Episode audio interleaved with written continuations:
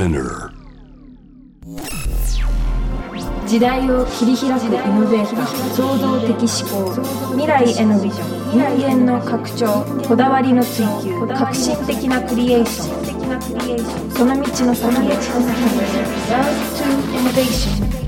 通りすがりの天才カートゥーンがナビゲートしているイノベーションワールドでございます。今夜のゲストは森美術館の館長そして国際美術館会議会長でもいらっしゃいます片岡真美さんをお迎えしています。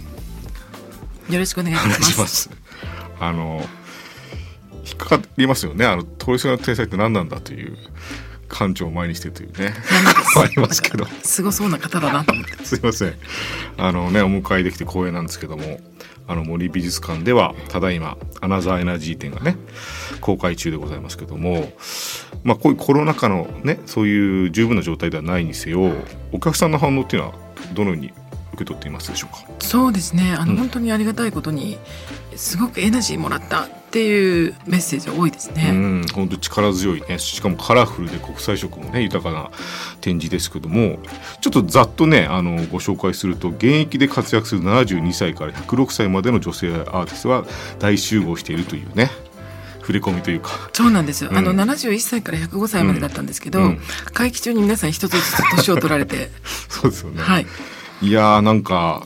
もうざーっと拝見しましたけどちょっともう一回見たいなと思ってるんですけどなんかやっぱパワフルであとなんでしょうこういう存在があったのかって僕なんかアートに詳しくないからかもしれないですけどこういう人たちがいたんだっていう驚きもありますけどね。あのこの世代の、えー女性のアーティストたちの、まあ、この再発見というか再評価がこの10年ほどで進んでいて、うんそれが私もすごく面白いなと思ったんですよね。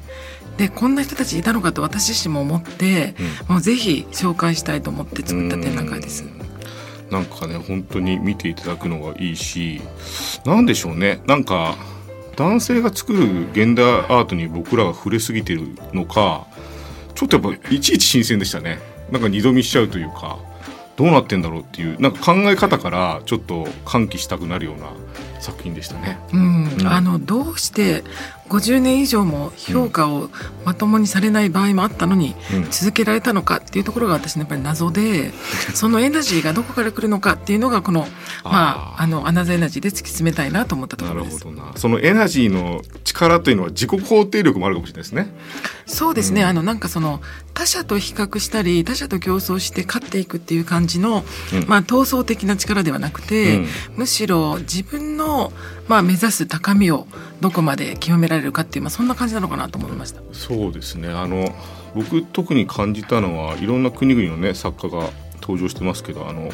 いろんな戦争とかいろんな国際的な問題の扱い方がちょっとやっぱ女性ならではだなというかなんか戦いじゃないんですよね本当に。生活と地続きに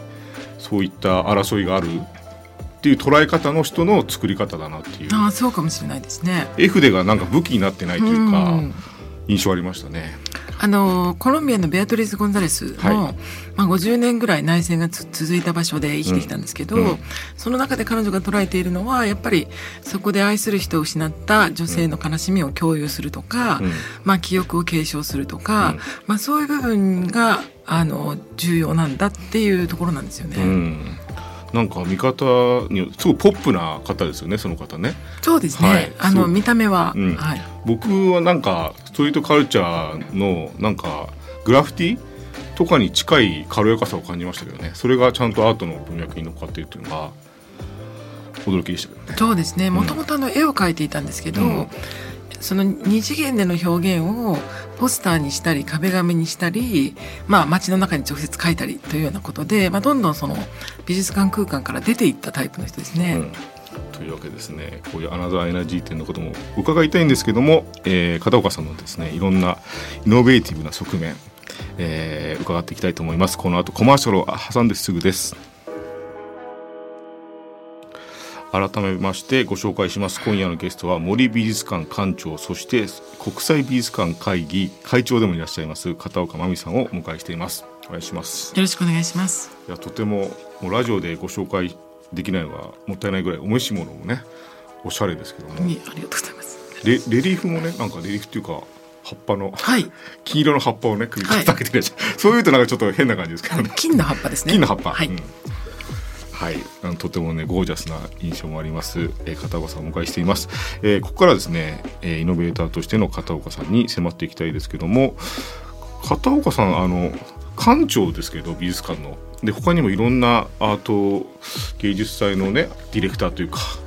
監督とかもされてますけど館長ってどういう生活してるんですか？基本的に。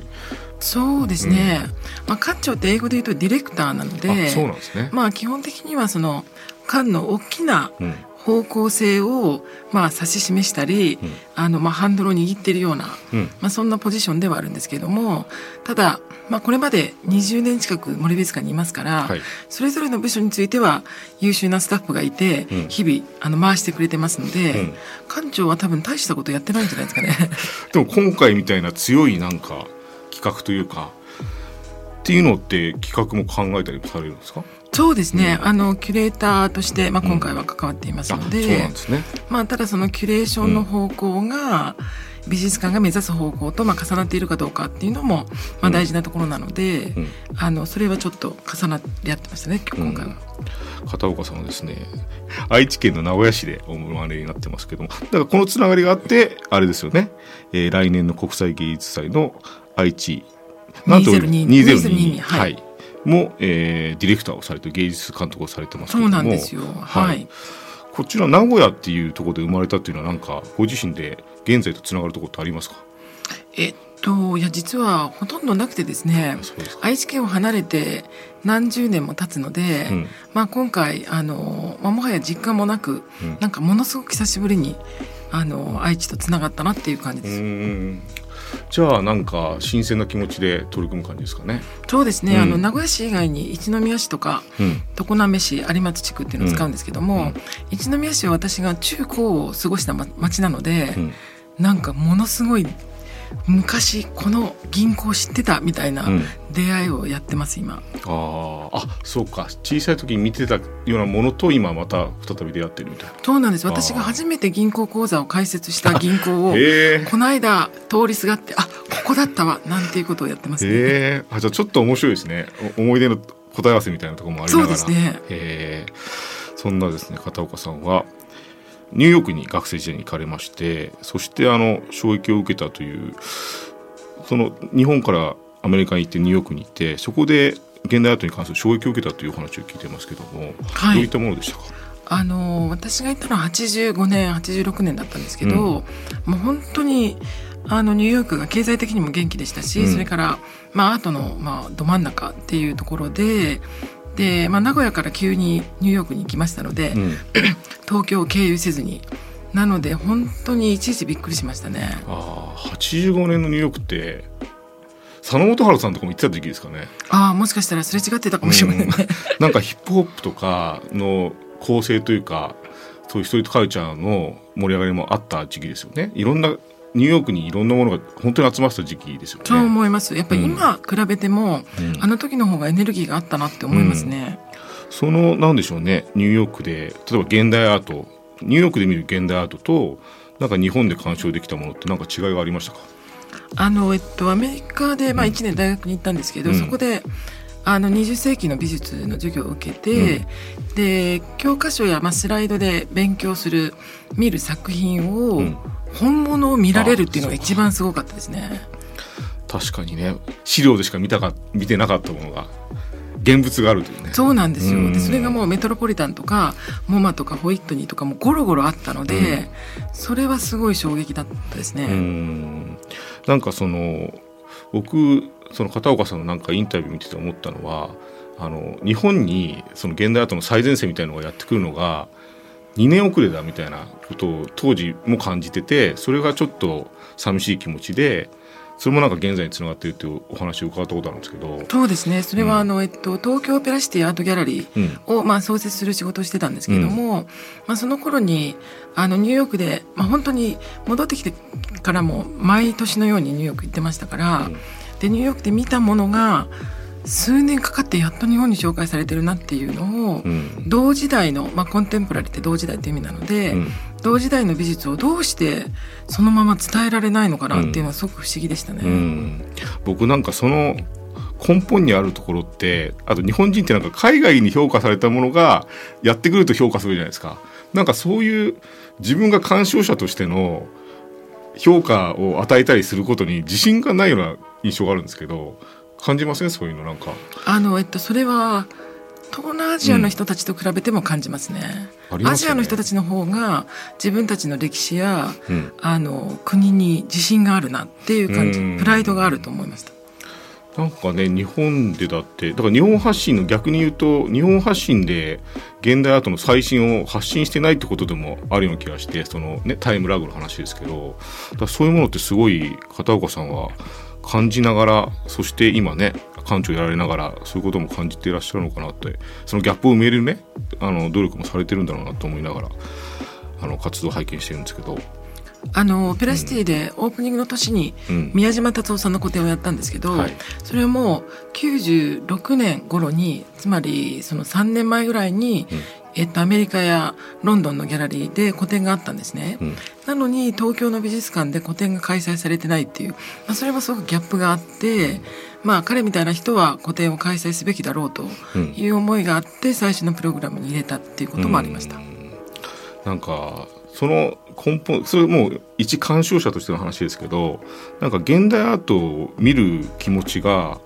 なんか日本の人って特にすごいものを見に行くというか偉いものを見に行くみたいな心構えで行っちゃうのがちょっと寂しくないですか？なんか面白いものを僕見に行くために行ってるんですけどね。あの本当にそう見ていただくとすごく嬉しいんですけども、うん。あのまあ、世界各地から今がやってきてるっていう感じなので、うん。まあ、世界で何が起こっているのかっていうのを、まあ、歴史を紐解きながら、まあ、今の人たちを理解するっていうようなことで考えると何の知識もなく来ていただければいいかなと思いますけ本当どね。ですよね。僕なんか行ってるとあのスターズ展でリー・ウファンさんはい、があの石2つがあって、はい。そこになんか鉄の棒みたいのがあってで一つはたわんでて一つは岩にもかかってないっていうのは、はい。あれでさて何でしょうみたいな展示があります。あれを鑑賞して自分で考えるのってめちゃめちゃ楽しいじゃないですか。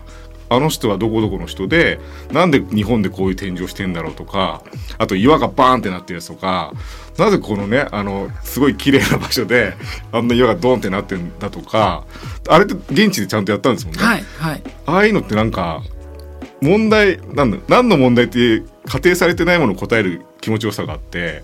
すごい楽しい世界ですけどね現代アートってね。いやもう本当にそう見ていただくのが一番よくてあの謎々みたいなものなのでね。もう視覚的な情報とそれから、まあ、キャプションにあるタイトルとか制作年とか、うん。この人どこの誰っていうこととか、みんな合わせて、うんうん。なぜこの人がこれを作ったのかなっていうのを探るのがすごく面白いですよね。そうなんですよね。だからなんかせめて鑑賞の順番だけでも先にキャプション見るんじゃなくてちょっといろいろ考えた後に見てほしいですよね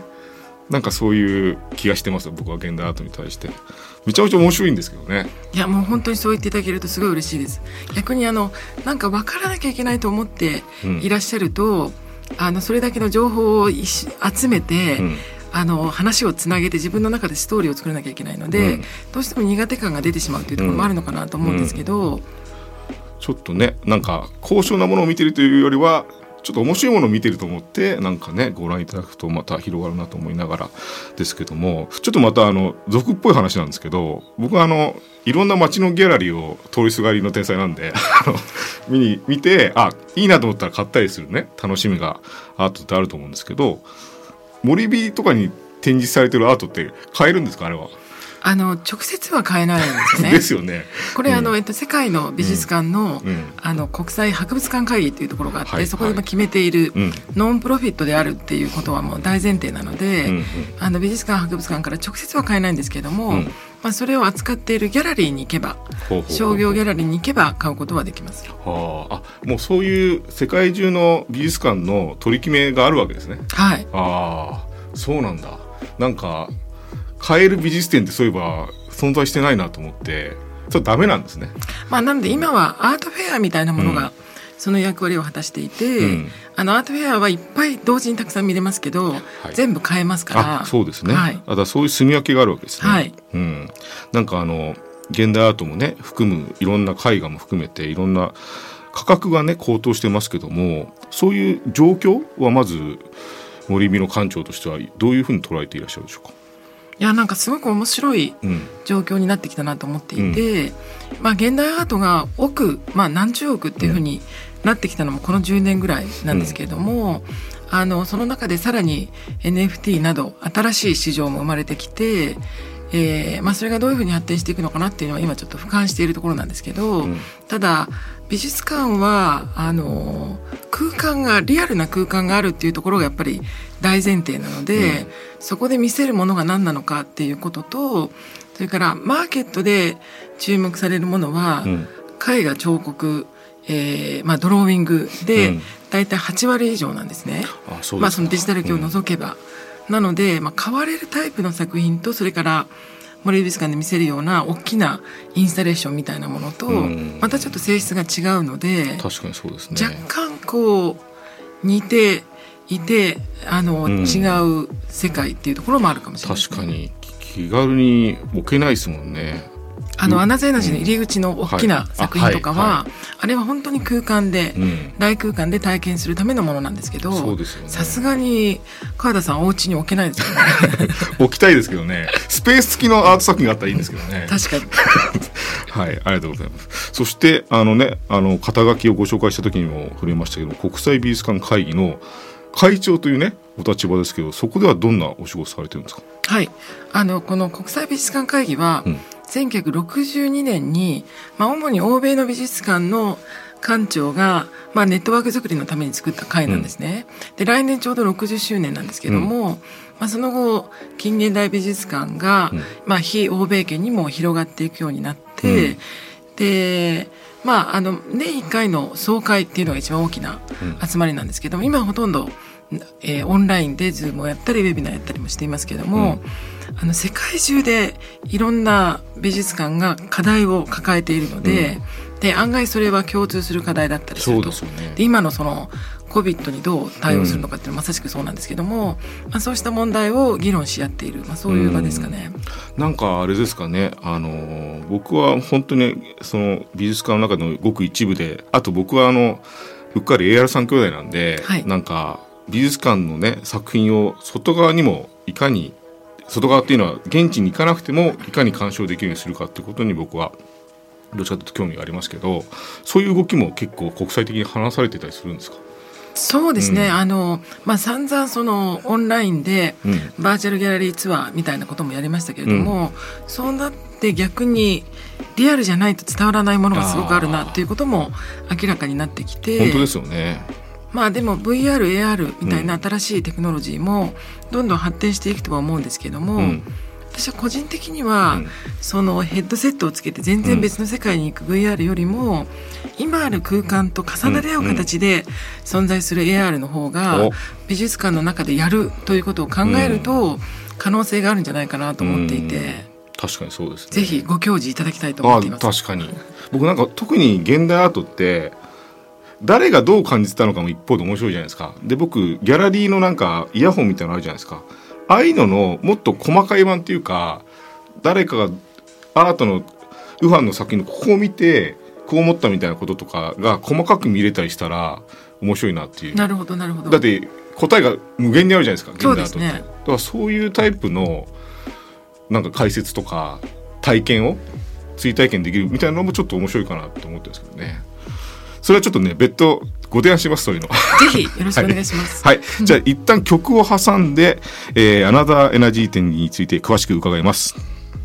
えー今夜はですね森美術館館長の片岡さんをお迎えしていろんなお話を伺ってますけどもアナザーエナジー展のねお話を伺いたいです。発見に満ちた僕は展示とねあの伝えさせていただきまして。であとは男性がねいない展示というのもまあ見たことなかったから現代アートという文脈で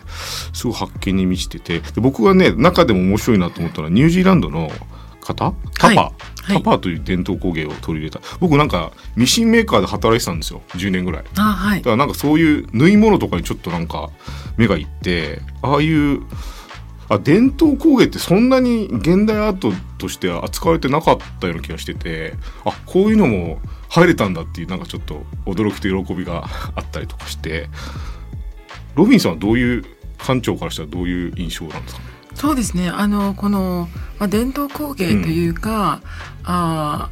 あの西洋中心のファインアートの流れとは別にもともとそれぞれの文化の中にあったものっていうのが今あのものすごい勢いで再評価されていて、うん、それは女性だったり、うん、あの欧米以外の地域だったりっていうそのあの現代アートの多様化があこの30年ぐらいすごく進んでるんですけども、うん、その一環ですね。で彼女は、えっと、ルハ・ビビタというトンガの女性とこの作品をコラボレーションしていて、コラボレーションするということも作家のオリジナリティを追求してきた近代の美術の発展ともまた違う価値観なのでいろんな違う価値観が集まってきていて、うん、それがまた面白いなと思ってます。うんそう。そもそもなんかニュージーランドの出身の方の作品を見るってこともそんななかったんで面白かったですね。あと僕ねあのエジプトの アンナ・ボギギアンさん、はい、もうなんか面白くて面白さってなんか僕ピラミッドとかそもそも好きなんですよ。あと壁画とか。ああいうなんか好きな感覚がちゃんと現代アートになってるのが嬉しいんですよねなんか。いやもう彼女本当不思議な人で、うん、私あのイギリスでえー、2年前ぐらいにあったんですけど、うん、いつも旅をしていて今コロナなので帰るにずっといますがいつも旅をしながらその場の歴史を研究して、うん、でそれをまあ紙芝居みたいな感じでプレゼンテーションしてるんですね。面白いですよね。その紙芝居がまたなんか僕の知ってるエジプトとちょっと重なるんですよね。長いスケール感の壁画から連なるこのあそうかもしれないですね。だへでも現代アートだから決して平面的じゃなくて立体的にコラージュされてるじゃないですかはい。これなんか面白いですね。もうあのなのであのドローイングを大量に送ってもらって、うん、それをこちらで切り抜いて、えー、木で裏打ちをしてで、まあ、シルクロードであの絹産業の話なので、うん、裏側はあの桑の実の桑の葉っぱの色にしてねなんて言われて、うん、すごい可愛いんですよね。可愛いですよね。そう可愛さもあるしだからこういうのってやっぱ男性的な感覚じゃないんですよね。今まで見てきた現代アートとは恐ろしく違くてまあもしかしたらその、うん、手で何かを作ること、うんうん、っていうことをまあ重視するところはあるかもしれませんしまあただそのじゃあ女性的なアートって何だっていうふうに言われると、うん、なんか小さかったりか弱そうだったりするっていうような、うん、まあ、そういうこともひっくり返したいと思っているような人がフィリダ・バーローだったりするので、まあ、ものすごくいろいろなあの価値観が入ってますね。すねなんかもうなんか最初あこういうのは男性的なアートの世界じゃなかったなっていう見方で見てたんですけど後半はもう男性的とか女性的とか関係ないわっていう今目の前にあるカラフルさとかこの発見をまず楽しもうって気持ちになりますよね。もうあのそう言っていただけるとすごく嬉しくて、うん、あの女性それからその年齢でアーティストを区切るということがどうなのかというのもありつつ、まあ、あえてそれをやったのは、うん、この展覧会を見てる間に、うん、まあ、そういうその自分の中にもある男性的女性的、それからまあ高齢になったらこんなタイプっていうようなことの固定観念を展覧会がぶっ飛ばしてくれるんじゃないかなと思って。本当ですね。なんかこの図録の中にも書いてらっしゃいますけど古くて新しいっていうなんか女性の中のね、うん、まあなんか本当に発見に満ちた羨ましくなるんですよね。自分のパレットに持ち帰りたくなるというか印象の。いやもう本当に個性にあふれて、うん、それぞれが独自の道を歩んできたっていうことがすごくよくわかる人たちなので、うん、まあ、結局は個人なのだというところになんかリスペクトを持っていきたいなとは思ってます。本当そうですね。個人のカラフルさをなんでしょう今ってなんか排他的に一色に染めようとするけどそれをちゃんとねみんなが個人的な色を持っていればねこういう世界がねもうより豊かに見られるだろうなと思いながら拝見しましたけど。あともう一個だけあの芸術監督を担当されている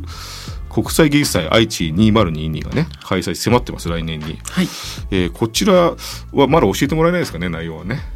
えーとですね、うん、もうあのコンセプトを発表していて、うん、えー、愛知出身のもうあの現代とかのスーパースター、うん、河原恩っていう人がいるんですけども、はい、亡くなってますが、はい、河原さんが70年代からあの電報で「I am still alive」というのを送り続けたっていう作品があって、うん、そこから、まあ、今の時代をどうやって本当にサバイブするのかということもあって「still alive」っていう、まあ、タイトルにしたんですね。で、えー、っとちょうど、えー、23日次の月曜日にはいまず第1弾のアーティスト群が紹介されるので楽しみですねはい、それを見ていただくとあこんな方向性で始まるのねっていうことがわかるかなと思います。ありがとうございます。はい、いろんなお話伺いました片岡さんでございましたけども、えーちょっとまたなんかこの新しい展示の旅なのかちょっと機会を見てお話しさせてください。ぜひはい、番組にもぜひお願いします。はいというわけで今夜お迎えしたのは森美術館館長そして、えー国際美術館会議